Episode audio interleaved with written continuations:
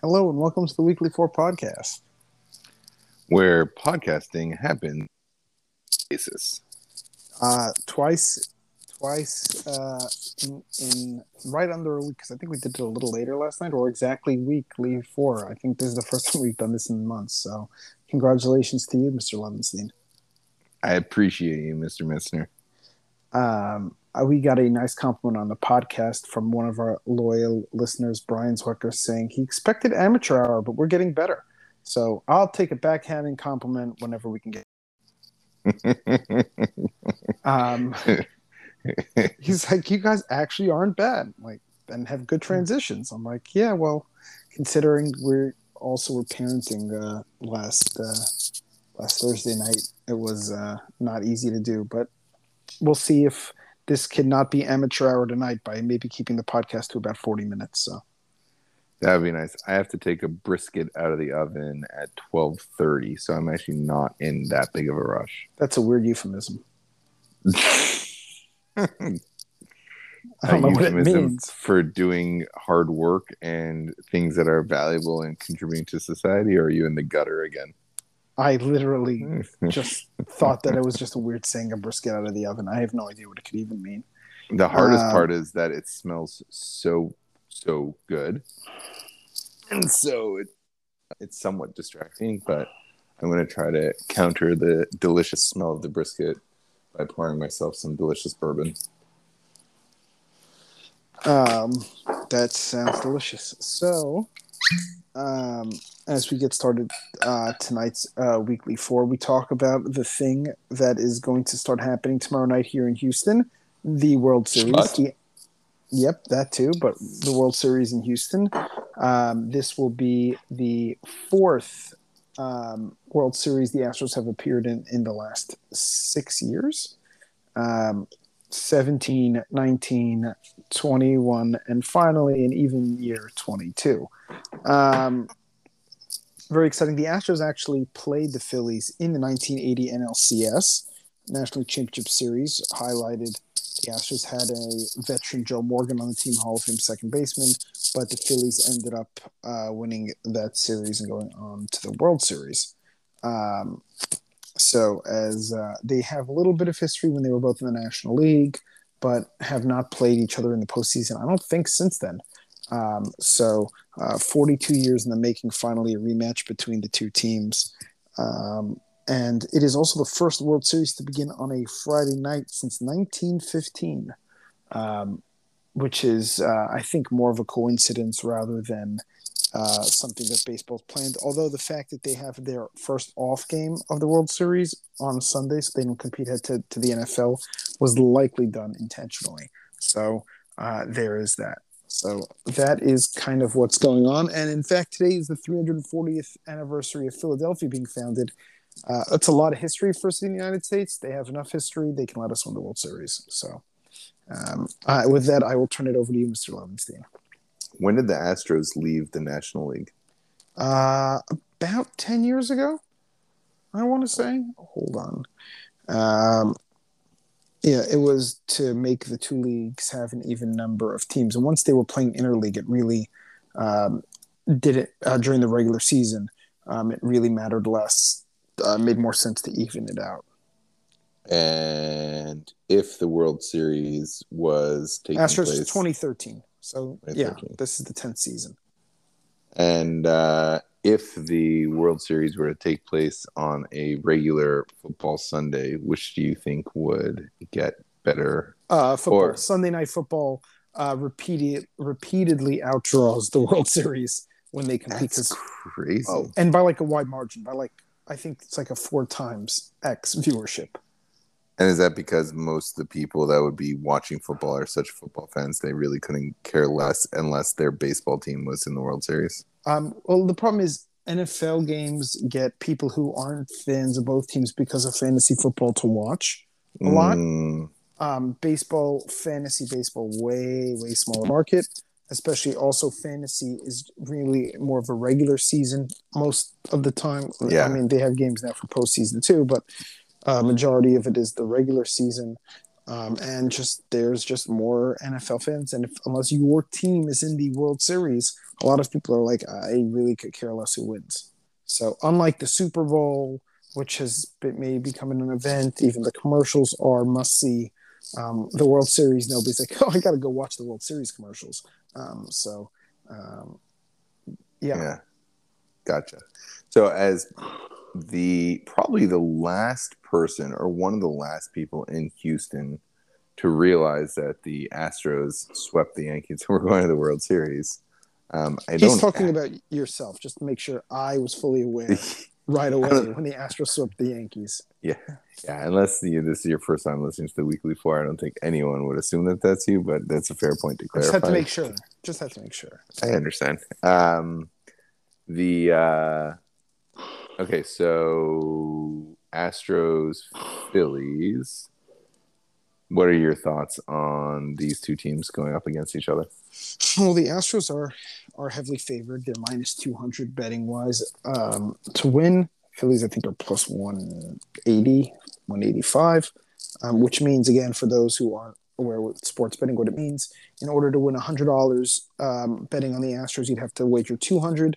In order to win um, one hundred and eighty-five dollars um, on Philly, you only have to wager a hundred bucks. So Astros are big favorites. Uh, the Astros won a lot more regular season games with them. I think they set the second largest differential in terms of um, amount of wins between two teams in the World Series, I think, ever. Um, the Astros are also, if no team in the division series has ever swept all three rounds, I don't think that's going to happen. I would love it. Um, be the first team to ever do that, to literally have an undefeated postseason in baseball. Um, it's just very hard to do that in the World Series, especially Philly seems extremely hot um, right now coming into the series. Um, and and finally, the Astros manager is looking to win his first World Series ever, and he's currently the winningest manager in baseball history without a World Series championship. So he's won so many games in his career regular season, but has never won a World Series. So the Astros are favored statistically, and they have a whole bunch of like momentum elements in their favor. But Phillies, I like they also have a bit of momentum going for them. How did the Phillies do in the, The series, series, that they, just beat San? Diego four to one.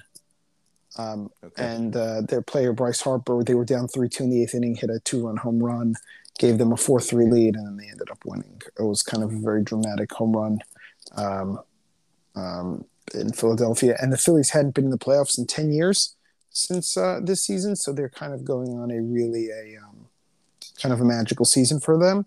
Um, I'm hoping the Astros end their magic now. They're just happy to be there, is what I'm hoping. But after the Astros were heavily favored to beat Washington in the World Series and Atlanta in the World Series, you take nothing for granted. And the only time the Astros actually won the World Series was when we were the underdog against the Dodgers. So hopefully, again, even year, we rewrite the ship um, and win the World Series. And overall, how would you rank the Phillies team? Like we young, old, energetic, strong. Uh, a lot of weak, like- energy. they came from kind of they barely made the playoffs, so didn't have a great regular season, but they're hot now and and has uh, uh, the best team does not always win the World Series from the regular season because For sure. such a large sample size. The regular season, yeah, um, even more so, it's double the amount of games that almost that the NHL and the NBA play. Um, and and again, a seven game series compared to 162 games, it's just such a larger, uh, smaller sample size that um, baseball, kind of more than the NBA or the NHL, which also play seven game series, the best team typically wins in those two sports. In baseball, the best regular season team, uh, it's it's more of a rarity actually. So. And it wouldn't be a weekly four podcast without bashing on Barry Diner in Montreal. So, um, They I- can never win another World Series. Is that the bash? Well, no, is I was gonna say that I find it uh interesting that it's called the World Series when I was gonna say it's American exceptionalism, but you can sort of say it's North American exceptionalism, even though there's only one Canadian team because Montreal wasn't able to sustain their own team because they're barely a city. Ah, Um, I was wondering where you were going with this. Um, but it's um, funny. I mean, baseball was purely really an American sport that didn't really take off globally till after World War II. Um, Right. So it was real um, after World War II, especially in Asia, Japan, Korea, it really took off a lot more. Um, although what's interesting is for being in such an American sport, this is the first World Series where there is not a U.S.-born African American player in it, which also shows Ooh, about its globalization since 1950. I think um, uh, that's was the stat I think I saw. Um, and I forgot also about Mexico, Dominican Republic, Central America, where baseball is huge now. So it's global um, as well in nature. So it really is the World Series based off of where the players are who are competing in it. Yeah, and and there is like a world, like an actual like world championship of baseball, but I don't think it's professional players, or is it? What it is the WBC, yeah, where all the countries compete. Yeah, it is professional players playing. Oh, it is professional players. Okay. Mhm. Oh, cool. I was gonna say, well, but yeah, But it's that's like a newer tournament. That's not really that's like each country competing. It's not like the Major League Baseball teams. Like there isn't anybody who'd be like, you know what? Here, I don't want to win the World Series. I'd rather win the World Baseball Classic. I don't But, think you'll find a single MLB player who would ever say that. right. now they take like, a lot of pride. Don't get me wrong, and it's a very cool tournament. I've been actually before when it was in Orlando, that's and cool. it's a lot of fun. Um, and it's it's nice to see everybody represent their team pride, and and it is again a generally fun tournament, but it is not the same as a World Series. Right, but and like World Cup soccer, it is actually the countries and the players go back to their home countries Correct. to compete, right? Correct. So- it's it's baseball's version of it basically, but it doesn't Yeah. have the same panache. No, definitely not. And then, because then in the professional leagues of soccer, like it's yeah. Anyways, but still, here's to Montreal Expos and their failure as a baseball team. Oh man. Anyway, um, the other thing I wanted to talk about in sports is Tom Brady lost tonight, and for the first time in his entire career, again he's been playing. I think it's like twenty three year career, twenty four year. He was drafted in two thousand, so twenty two year career. last year. Yeah, he came back. Oh he retired for about six weeks and wanted to keep playing at 45. He is Oh. currently his team is two games under 500. So basically, his team is currently three and five, um, which is unheard of for a Tom Brady led team to be um, under 500. What team is he on? Tampa Bay Buccaneers. Oh my God! Surely he's gone to Jackson. At least they have a fun uh, stadium to play in. To Jacksonville. Don't they have like the wildest, funnest like stadium in the NFL? Uh, they have a pool. Yeah, Yeah. but I don't know about that. I mean, they're not. They haven't Oh, been very good in a while. I can't believe that he came back. This is shocking. I, this is like, I think we talked about this on the podcast before. I don't know. I feel like we talked about him retiring and maybe a Eh, I think dis- we talked about him coming back too. I think uh, you may have to go listen to some old episodes. That your shockingness is just your memory of forgetting weekly four episodes. possible. Swecker, you now have some homework to do. Um, but so, I mean, Hall of Fame, all-time greatest quarterback. I don't think anybody really debates it. Um, so it's just shocking for him to be. It reminds me kind of like with Michael Jordan's last season in Washington. Um, there's only so much, and, and, but I'd argue Brady's playing better than I mean Jordan. It's just a lot of injuries in Tampa.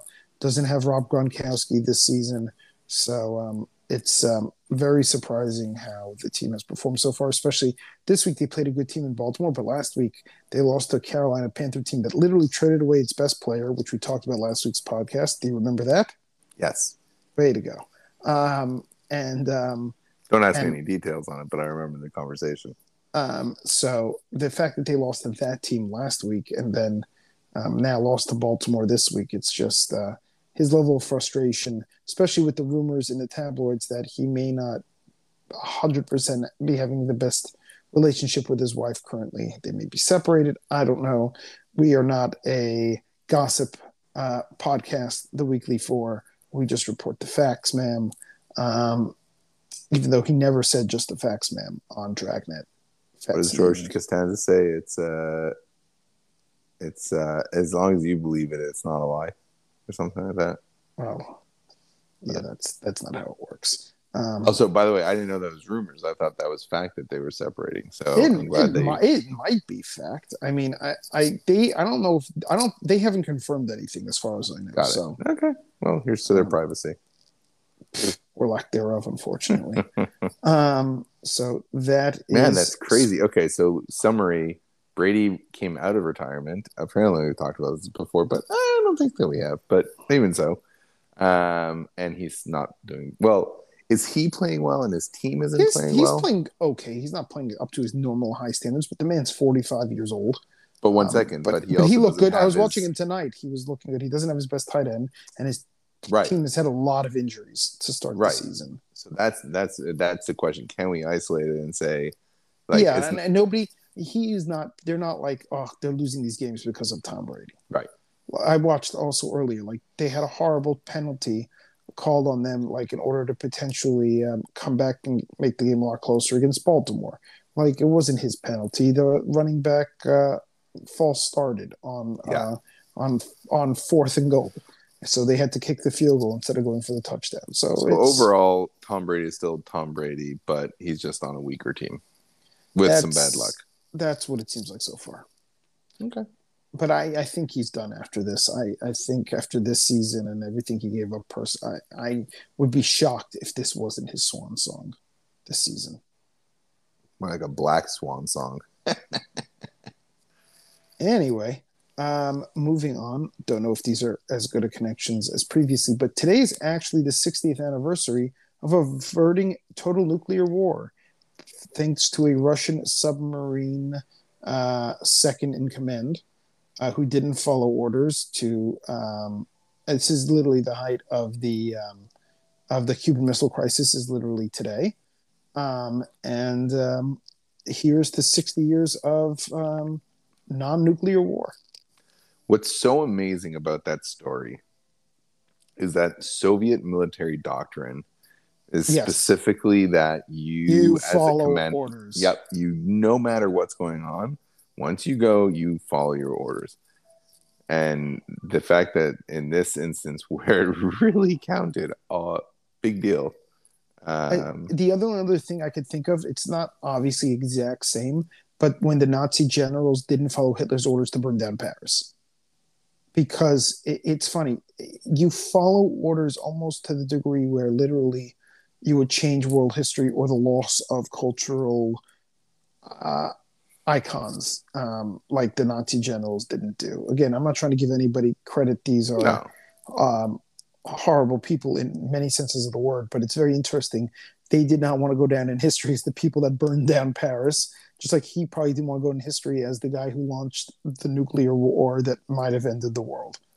Um, and back by the way, the the thing that you know that to some degree i don't want to say validates but to some degree yeah and to some degree it validates like the doctrine that exists in american military and israeli military and probably british and some other of the more western more um, reasonable military which is the officers on the ground you have your orders but at the end of the day you know what's really going on on the ground and you can make a call. And so the reason that's interesting to me is that if those generals thought, well, we're pulling out of Paris, but like the Third Reich is going to continue to thrive, um, they probably would have burned down Paris. But they knew once the D-Day Yeah. landing was successful, Yeah, and once they they, were, were getting pu- routed, Yeah, but they were also pulling out of Paris and retreating. So nobody's like, "Oh yeah, we're going to retreat, but we're going to win this war." Like they, they're Why? not. It's People very were- uh, they because they understood they were generals. They I think they understood. Um, the I Soviets did. retreated and they eventually turned it around and they won the war. The British retreated and they eventually turned around and won the war. Like, if they really thought, like, okay, you know, we're going to pull back here, but Right, like that's what I'm saying. I yeah, I think they realized the what was happening on the ground and realized that they weren't going to win this war. Correct. Yeah, exactly. And so I think that's probably a part of it also. But in and by the way, I guess the flip side of you could say if they did think they were going to be back in Paris, then all the more reason not to burn it down. But um, still, nonetheless, I think you know the fact that they're even refusing Hitler's orders at that point also sort of uh, ratifies that they realized that the tide had turned on them. Yeah, it's um, yeah, it's um, it, sometimes individual actors um, have outsized role in history that that um, of not following orders that ended up um, having lasting consequences and. And you could make an argument that way more important than the non-burning of Paris was not launching a nuclear, uh, uh, starting a nuclear war with the United States uh, Yeah. 60 years ago. I would So- say so. Today is also the fourth anniversary of the Tree of Life shooting in Pittsburgh. It is the deadliest ever attack on a Jewish community. 11 people were killed. And interestingly enough, me and you were at an event tonight and about protecting um, Israel and um, and what every all the good work IDF soldiers do. Um, but interestingly enough, they didn't mention this, and it's just surprising. If I didn't read it um, and look up this date in history, I would not have remembered it either. I haven't seen anything about it. But with this rise in anti-Semitism and the fact that today is the fourth anniversary, you think A would have been mentioned at the event we were last night, or B somewhere an article. I mean, again, not that again I'm watching news networks 24 seven, but I hadn't seen anything on Facebook, social media, anything about this being the fourth anniversary of that attack. Um, and I didn't even realize it was the deadliest ever attack on the Jewish community in the United States, um, with 11 people dying. So um, I remember it very well. Um, extremely sad. For those who don't remember, a gunman um, showed up at a conservative synagogue in Pittsburgh in the Squirrel Hill community um, at about 9 a.m. and shot and killed um, 11 people with a few more wounded. Um, so um, that was already four years ago, which is kind of nuts because I don't know if it feels more recent or longer. I go back and forth. COVID kind of throws all time kind of for a loop in terms of this things feel pre-COVID events feel longer or shorter than they actually occurred. Normally events feel more recent, but because of COVID, I sometimes feel that they feel longer ago. So, yeah, I mean the uh, I think the COVID timeline and the baby making timeline sort of throws things off. Also, like it really just sort of throws off like the normal feeling or relative sense of time passing. Um, and I'm actually floored. I did not know that was four years ago today. Um, and part and and the reason I'm floored more than the fact that I didn't remember that this exact I don't even know what the date is. It was say the 27th. I, that's not what surprised me. Is that you're right. There was nothing in the news about this. I do remember it being the deadliest attack. That I do remember, but I yeah, but like that's shocking.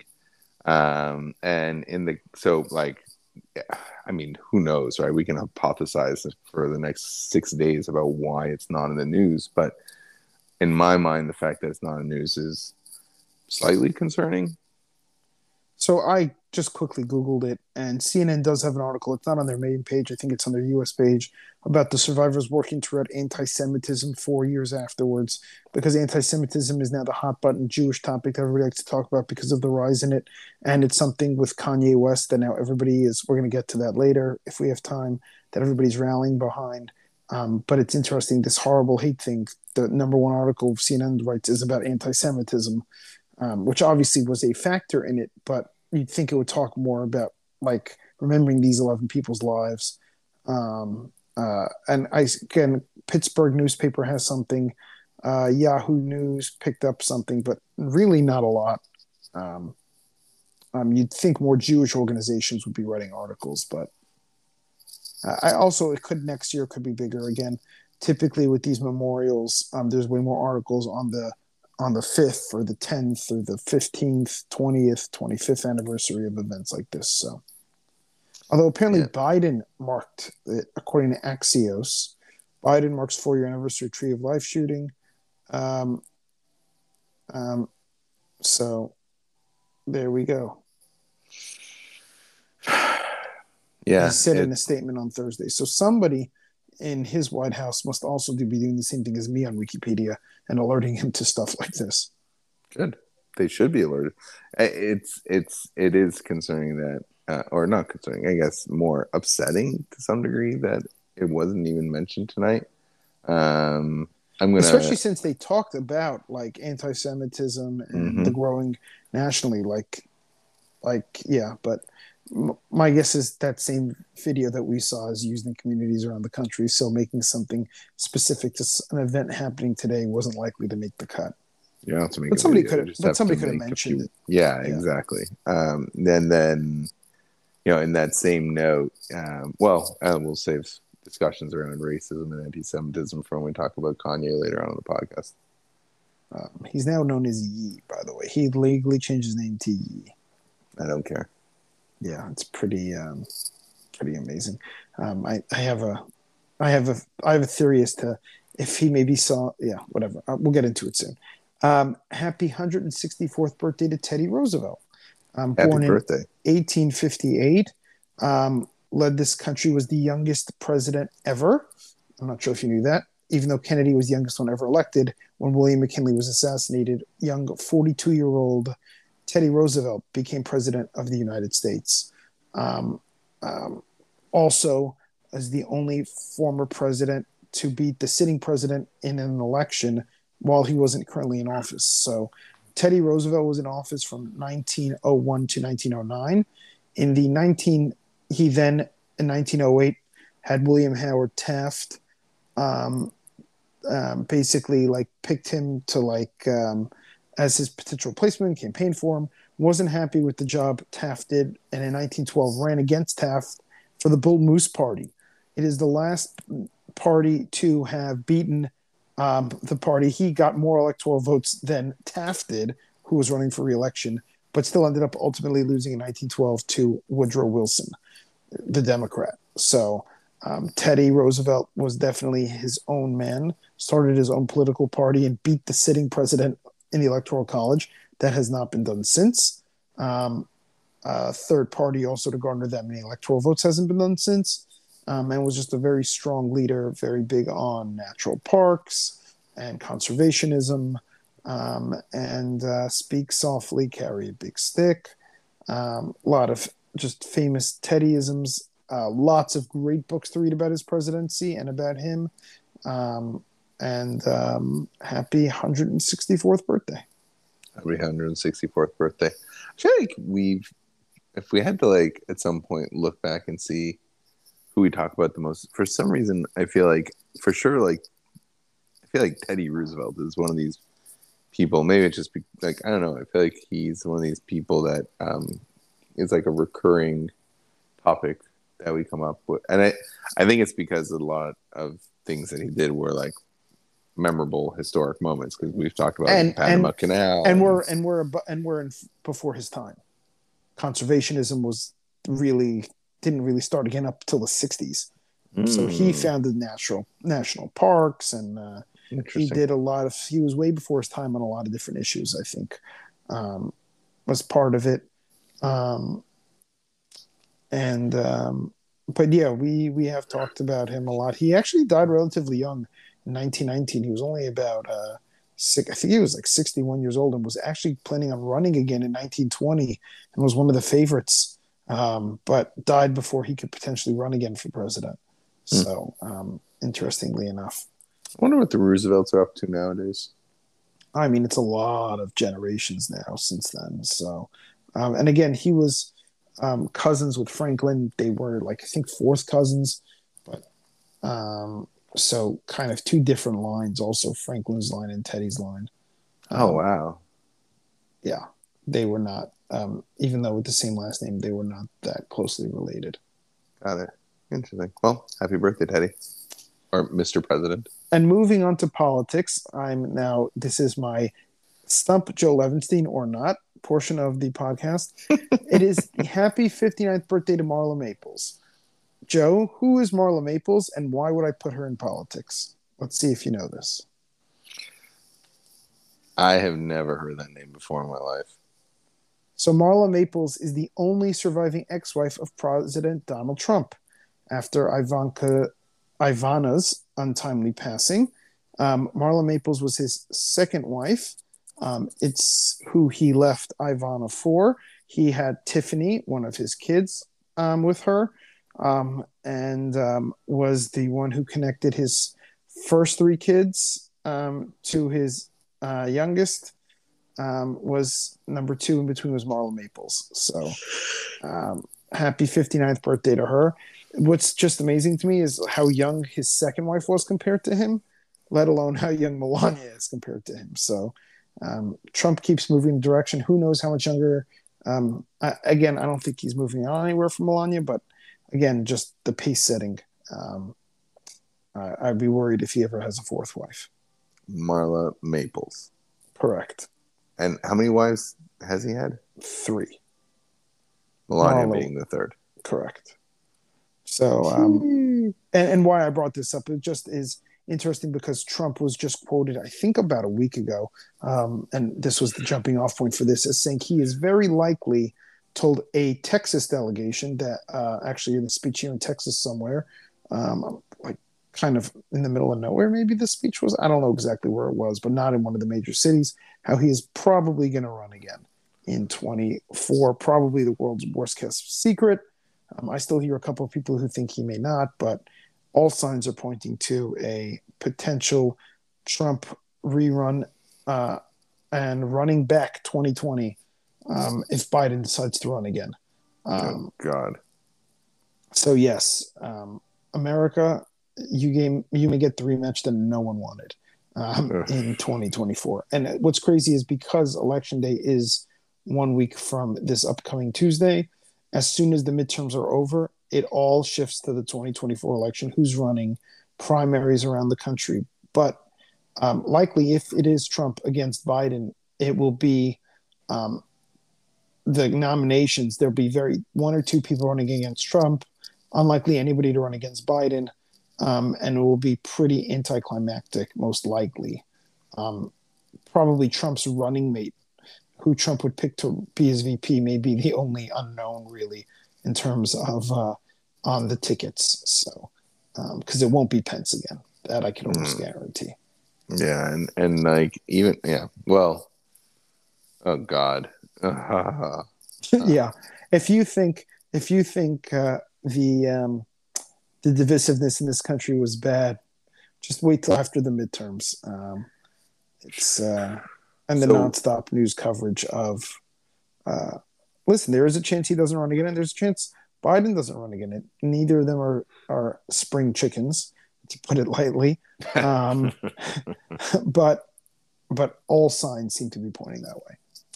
So is the reason no one runs against Trump because you don't run against a previous president, or just because Mm. no one's going to want to waste the political Exactly. capital or whatever? They don't. uh, Very few people could beat him. DeSantis might be the only one who has a shot. But the question is, if you run against Trump, he will go after you. And do you want to alienate his base and have his base hate you? His base is probably about forty percent of the Republican Party, and it's very hard if forty percent of your party hates you because they're so um, all in for Trump. Um, for you to ever then eventually get the nomination. So the question is: Is it political suicide for a non-moderate to run against Trump? And it's highly unlikely because he's got that wide base. Um, if more than one other person runs against him, um, they'll split the non-Trump vote, and then he will easily win. So unless everybody, like, literally just rallies around a non-Trump person, and even then, I don't know if that person could win. So um, that's Yeah, kind so- of my thoughts. So I agree with you that DeSantis is one option. I mean, when Trump, But I, I don't think Florida, DeSantis is willing. He's young governor Yeah. of a very important state. I don't think Yeah. politically it makes sense. He might as well just wait like everybody else to 2028 and then run then. Yeah. Um, who would be the other potential? Running against him, like maybe like a Ben Sa I mean, nobody who with I, I don't think anybody with enough name recognition that would have a real shot other than DeSantis because every other person like Ted Cruz or Nikki Haley, uh, Pence could run against him theoretically and be that other candidate because Pence doesn't have much to lose. But um, I don't I don't think Mike Pence in head to head with Donald Trump will beat him. Um, and it would Yeah. be amazing to watch a U.S. president literally if it is Pence against Trump. Um, um, just lambast his vice former vice president. It's, I mean, that would, I think, probably, I mean, since Truman and, I mean, since uh, Roosevelt and Taft, but I don't think that Roosevelt went to the same lengths that Trump would go to um, when he ran against Taft. The other thing is, Roosevelt chose to run against his vice president. This would be his vice president choosing to run against him. So kind of flipped a little bit. Yeah, and my gut is like, as a vice president, maybe it would be Rubio, but on the other side of it, like, I don't know if Rubio would take it because I don't think he would want to be Trump's Trump's, VP? president. No, Trump's going to go probably with um, Kristi Noem, maybe um, Nikki Haley. My guess is he will go, or um, a couple of the names. He will go with probably a non-white male as the counter on his ticket. Nikki Haley's name has been floated, and um, um, and and Tim Scott, the African American uh, Senate, only African American senator who is Republican in the Senate Got from it. South Carolina. So those those are the three names I've heard of mostly. I don't know if I have it in me to go through another Trump presidency. Um, there are plenty of people who feel like they don't have enough in them to go through another Biden presidency. So uh, a yeah. lot of people feel like they're caught between a rock and a hard place. So um, uh, I I just remains to be seen, and we'll just see how the next uh, exactly two years play out. So. But that also means that nothing will get done because it'll all just be about the elections. Uh, well, I don't think anything is going to get done, and we're going to get to that in a minute. Um, it's actually my next topic: the U.S. midterm elections. Um, I don't think anything's going to get done because right now the Republicans are riding, riding over the last few weeks a pretty strong wave because of inflation. Um, probably inflation is the number one thing I think on people's minds, and the fact that it's not getting much better.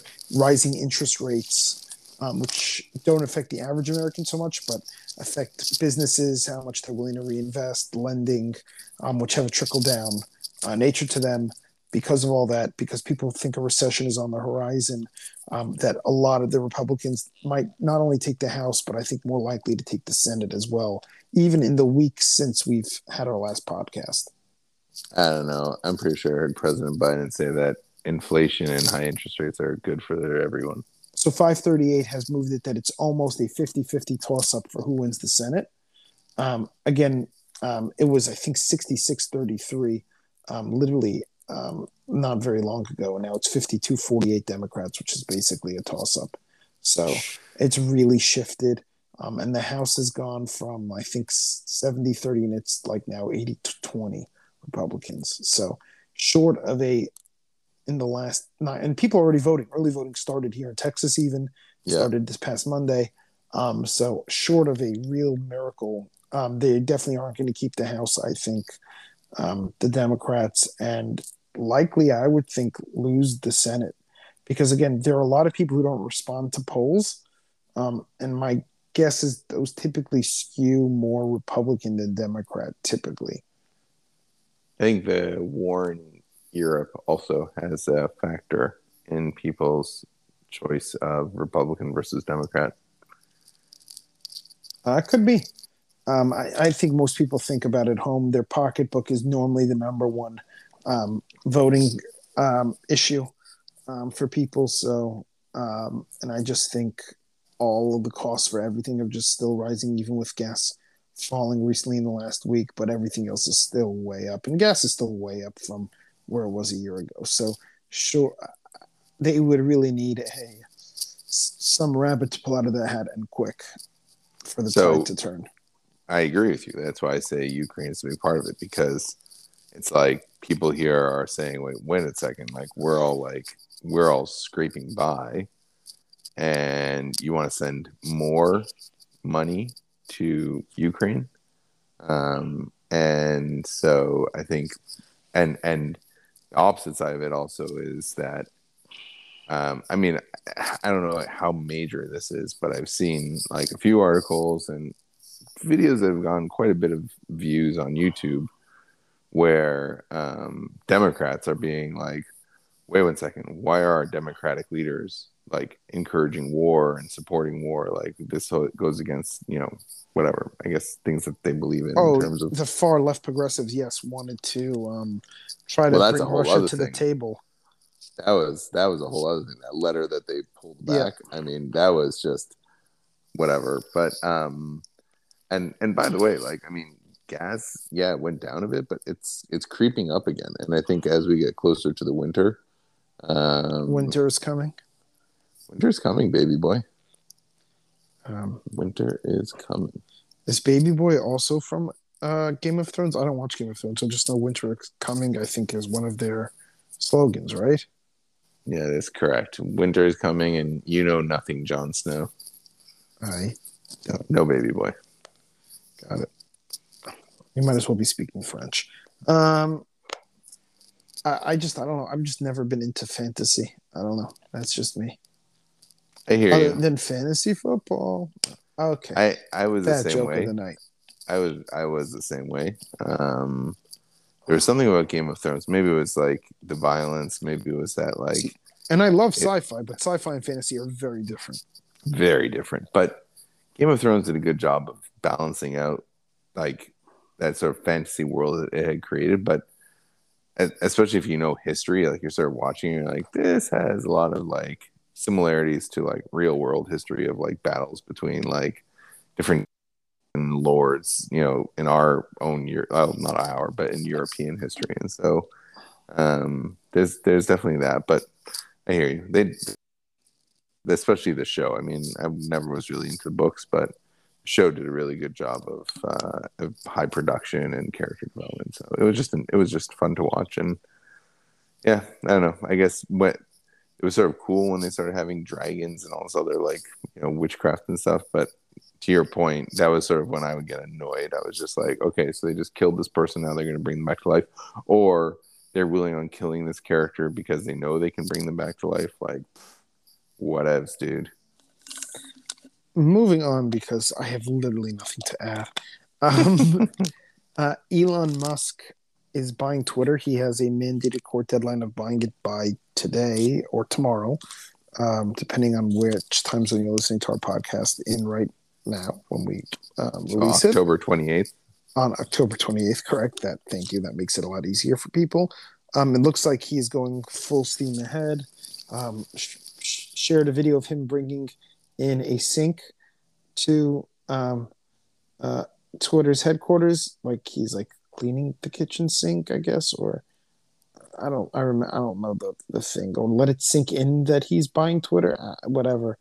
Anyway, uh, a weird pun. He's a weird guy. I think he'd even admit he's a weird guy.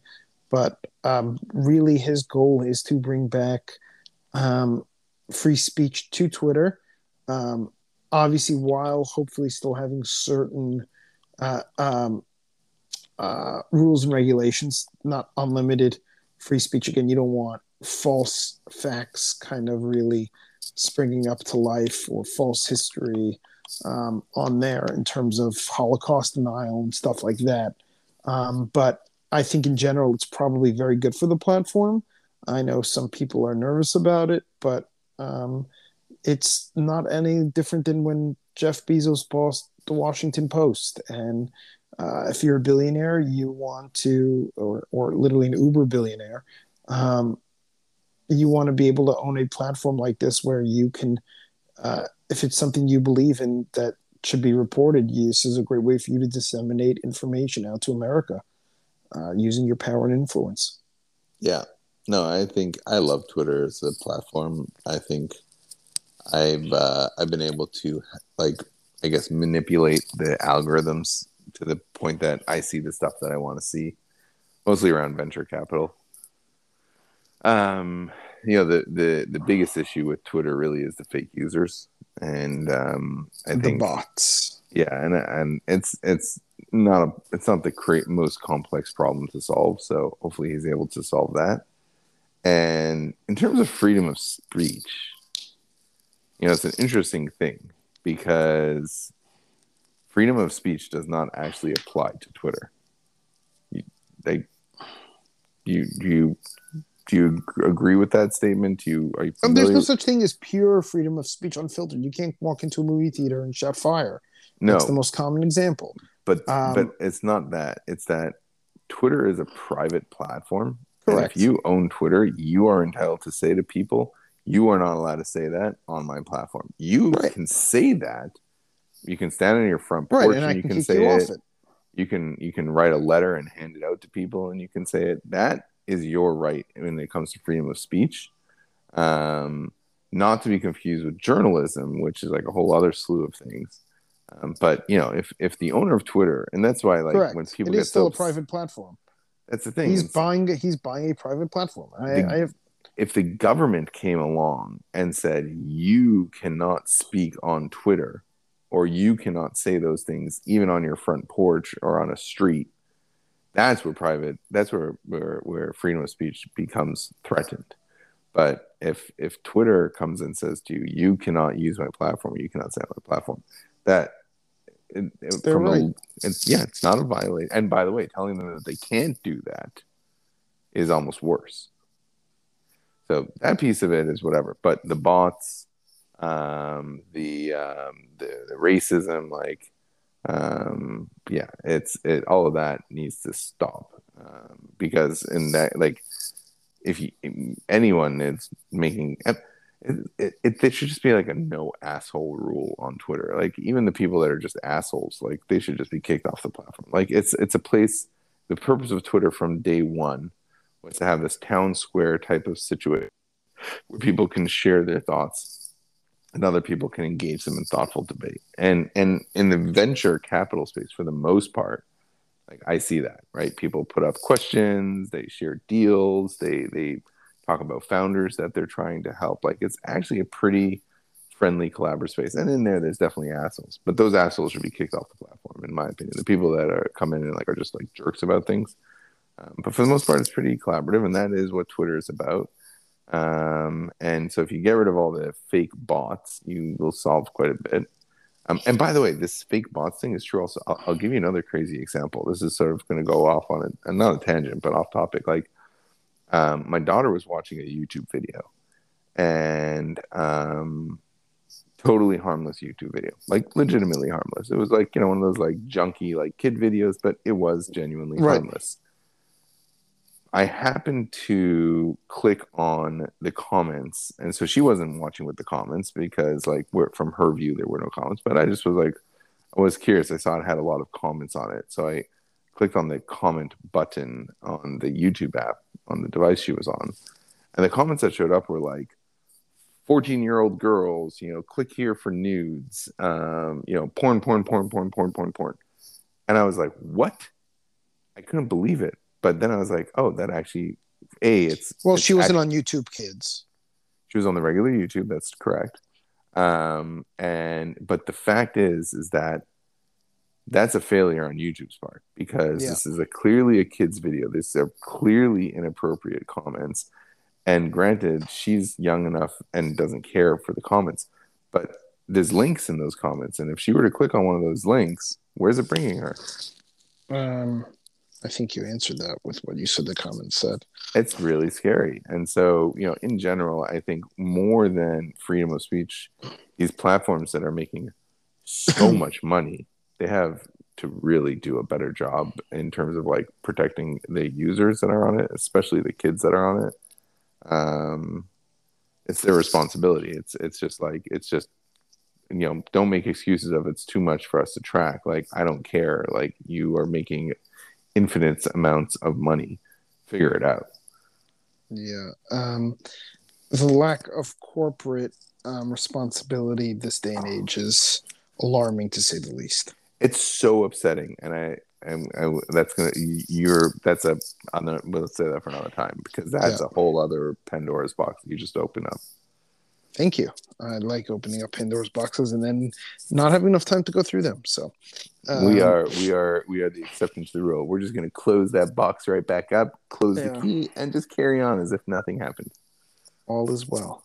Um, finally, in our random, um, the fall of Ye, Kanye West. And my question for you, Mr. Levenstein, is he the real life embodiment of Dave Chappelle's sketch with black KKK member Clayton Bigsby?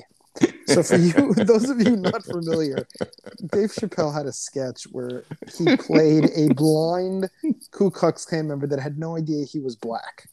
And it is one of the funniest things ever. I don't know if it's still up there, but Dave Chappelle wearing, I mean, sorry, not Dave Chappelle, but Kanye West wearing White Lives Matter shirts. And um, I mean, I think that's the most um, one that it reminded me of it, um, even more so than going DEF CON 3 on the Jews. Um, um, but literally, he literally is spewing things basically of Klan members, um, and he is black. Um, so it is I- you uh, literally like it wouldn't surprise me if he was like, I'm familiar, "Yo, I saw the Chappelle sketch for the first time ever, and I thought, hey, I wanted to try to be that person in real life." it all inspired me Exactly. Um, now can I have my Adidas shoe deal back that I just lost four hundred and twenty million dollars on? Say goodbye to Yeezys, guys, because it looks like they will not be making any more anytime soon. So, all right. It's really amazing how much I never realized until all this happened with the cancellations. Like I saw two that Aaron Donald, the NFL player, was with Donda Sports, apparently at a sports thing. Um, and Jaylen Brown were like him. They both left him. I I, I totally forgot about his Adidas deal because I don't wear Yeezys because um, I knew before everyone else that he was going to be like this. Um, or honestly, I just didn't wear Adidas. You Yeezys, just really, but- really, really like your Air Jordans. Exactly. Michael Jordan never says anything like this. Um, um, but um, yeah, it's it's. I didn't realize how large of a space he really took up in American society beyond the tabloids. So there's a lot here. Yeah. Um, for Even starters, you didn't want to name one of your music albums after Hitler. I mean, come on, who hasn't thought about that? but you like, know, geez, the- all the stuff coming out is like really bad. But I loved the College Dropout. It was one of my favorite albums ever. You anti-Semite. and and um um uh what's it called the uh catch the no watch the throne with jay-z i love that album like i'm talking probably one of my top albums that in my like like anything um Yeah, I'm not that big of a fan of his music. right and so this is just and and by the way like in college dropout he he has a one of his songs he talks about you know jacob the jeweler and he's like you know sort of questions his uh his uh ethics Jacob But- the jeweler could didn't have to be Jewish. Sure, there were lots of guy named Jacob the jeweler. Yeah no Guy, this- guy for people listening to the podcast who aren't Jewish is just another word for a non-Jew, Yeah. um and so so that's one piece that that was sarcasm. it's just it's just really upsetting. Um, the other thing is this. I least maybe there were several interviews, but it seems like the main interview was with Piers Morgan, right? Not Piers Morgan, Pierce, Piers Morgan, Pierce. I, I I don't know. Piers Morgan does give interviews. I I hadn't seen any of the interviews. I've just seen all the backlash. It was no, I think it was the tweet. DEFCON three on the Jews is what really did it that for all these. that followed, but it was the Piers Morgan interview I think that started this. Got it. Yeah, they, but that's what made. But that wasn't what made everybody leave him. It was the tweet that made everybody leave him. Correct, but where did it start? Or where did it start? I mean, started probably a long time ago. yeah, exactly. Jacob the um, jeweler. I yeah, think. which uh, was in of Drew, but he's like, yeah. So, um, so well, Jacob the jeweler was an is an actual person. Like, is that J? It's like a jewelry company, um, at least from back in the day, and yeah. Um, so why did they release that interview and like start this whole firestorm that followed is sort of a question that came to my mind like it's sort of like if someone uh, if you do an interview with someone that's so inflammatory like maybe make the responsible decision be like actually as much as we would love the ratings on this like this is a really really bad series and conversation and maybe it's unless they really it. wanted to show to everybody what type of person this guy really is. Maybe, but I doubt that. Um, that's you being all. That's you, you putting like altruism. credit. Yeah, in in in media. yeah, good luck with that. um, so that's the other piece that really bothers me. It's like, why did they release the interview in the in to begin with? Like when it's so when it was so inflammatory. Um, but this is all it's all very upsetting because um it's just like it's just like so unnecessary but i will say and i don't know no definitely all the stuff he said and all of this these this sort of chain of reaction of people's you know anti-semitic fervor being all like riled up and getting all excited about it um now oh my gosh the people that are going out and like buying Adidas, like, ooh, I support Adidas. Ooh. It's like, come on, dude. Like, just Oh, stop. oh because like, they got rid of him. yeah, like this virtue. What, what is it called? Uh, uh virtual uh, virtue, like posturing or whatever. Like, come on, like stop. Okay, great. Like Adidas did the.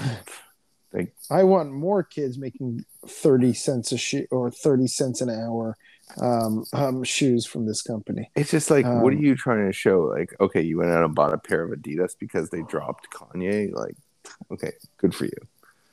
You know, Well, their stock got hit hard, so I guess it's people's way of trying to say thank you to them. Like, um, yeah, they, their stock got hit hard because it took them days to do it, and and you know, this is also part of where I sort of struggle because it's, it's to some degree this was cancel culture. It was just cancel culture that worked in favor of what we believe in. Um, I mean, I'm in favor of cancel culture of really horrible people.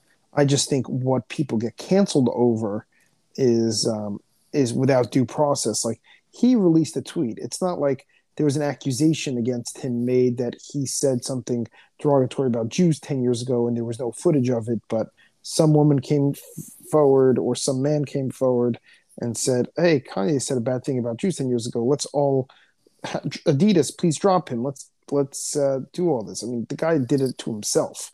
So, cancel culture when it's done by the person doing it. I mean, it's yeah. I, I I think there are levels of cancel culture, and this is one of those where it's kind of the person kind of brought it on themselves. So I'm I agree. I'm I'm actually talking more about the way people reacted to Adidas. Oh, Like you're talking about a multinational, huge corporation. Like you can't expect them to just overnight make a massive decision like that, which has ramifications on thousands Yeah. of people then their jobs and shareholders and everything else. And like the way people reacted, like so like you know, basically bringing them, oh, they were Nazis. It's like, whoa, whoa, like, calm down. Like, yeah. You got to give in, in corporate America. Anybody who deals corporate America knows nothing goes fast. Everything goes moves at a snail's, fast. at, at a snail's pace. Yep. Um, I mean, yes, sh- uh, exactly. So I mean, you can still find old Hertz commercials with OJ on uh, YouTube. So Yeah. And it's like, I mean, look, should Hertz if- have gone and pulled everything off if he'd been found guilty? Like some of it is history. That's who their pitchman was. yeah, I mean, the only people that were able to do that was Disney with Shazam.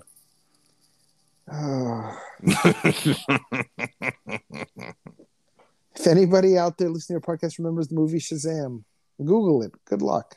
Um, but my point simply is, it's like, it was, I would have been shocked if Adidas didn't drop Kanye. But the fact that people were like, how have they not done it yet? Like, okay, like they're gonna they're, they're gonna do it. And, and by the way, did they do it because they even necessarily care?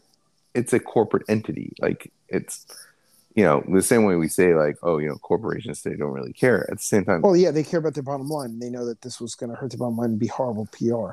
right. And and but yeah, but by the way, they're still fiduciaries, right? And so by dropping it, they're also dropping a huge amount of potential revenue. So yeah, you know, but the to make- backlash may be even worse. Right, so that's what you need to figure out. But you have to figure that out before you make the decision. Otherwise, you're Correct. you're you could potentially be in violation of your fiduciary obligation to your shareholders. So, you know, everyone like lashing out at Adidas. It's like, okay, you know, if it's a if it's a bakery in like Wisconsin, like yeah, they can make a decision quickly about changing something, right? But it's like you know, give them a, like a day or two. How of, did you like, come up with a bakery in Wisconsin as your example? That's what I don't know. What in your mind made you go to a bakery in Wisconsin? I was thinking mom and pop in the middle of nowhere. Oh, just when I thought you weren't going to be able to diss the people of Wisconsin, you go and do that. Um, I, I love Wisconsin, It's practically Canada. hello, Wisconsin. It is Um, literally Canada, just in America. Yeah, um, but you are hundred percent right. Um, so, um, I know there are a couple of people on our podcast that would like more disagreement between me and you. We'll try to come up with more topics that we disagree on. Maybe that'll be our goal for next, because uh, apparently um, that that fighting leads to good listening. So Really? I don't know. We disagree on stuff?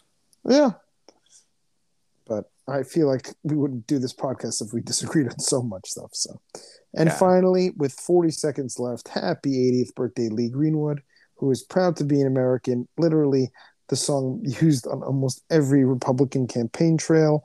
Um, I am too proud to be an American. Um, but it's um, what's so funny? The first time I heard that song, I was in the bathroom in Camp La Vie on the 4th of July. and it came on, and I was like, what is that song? Uh, okay, that's how you feel about America, Mr. Levinstein. I will always remember how you first feel about America. and Anyway, I only found out on Tuesday that the Astros are going to the World Series. on that note, goodbye. Bye.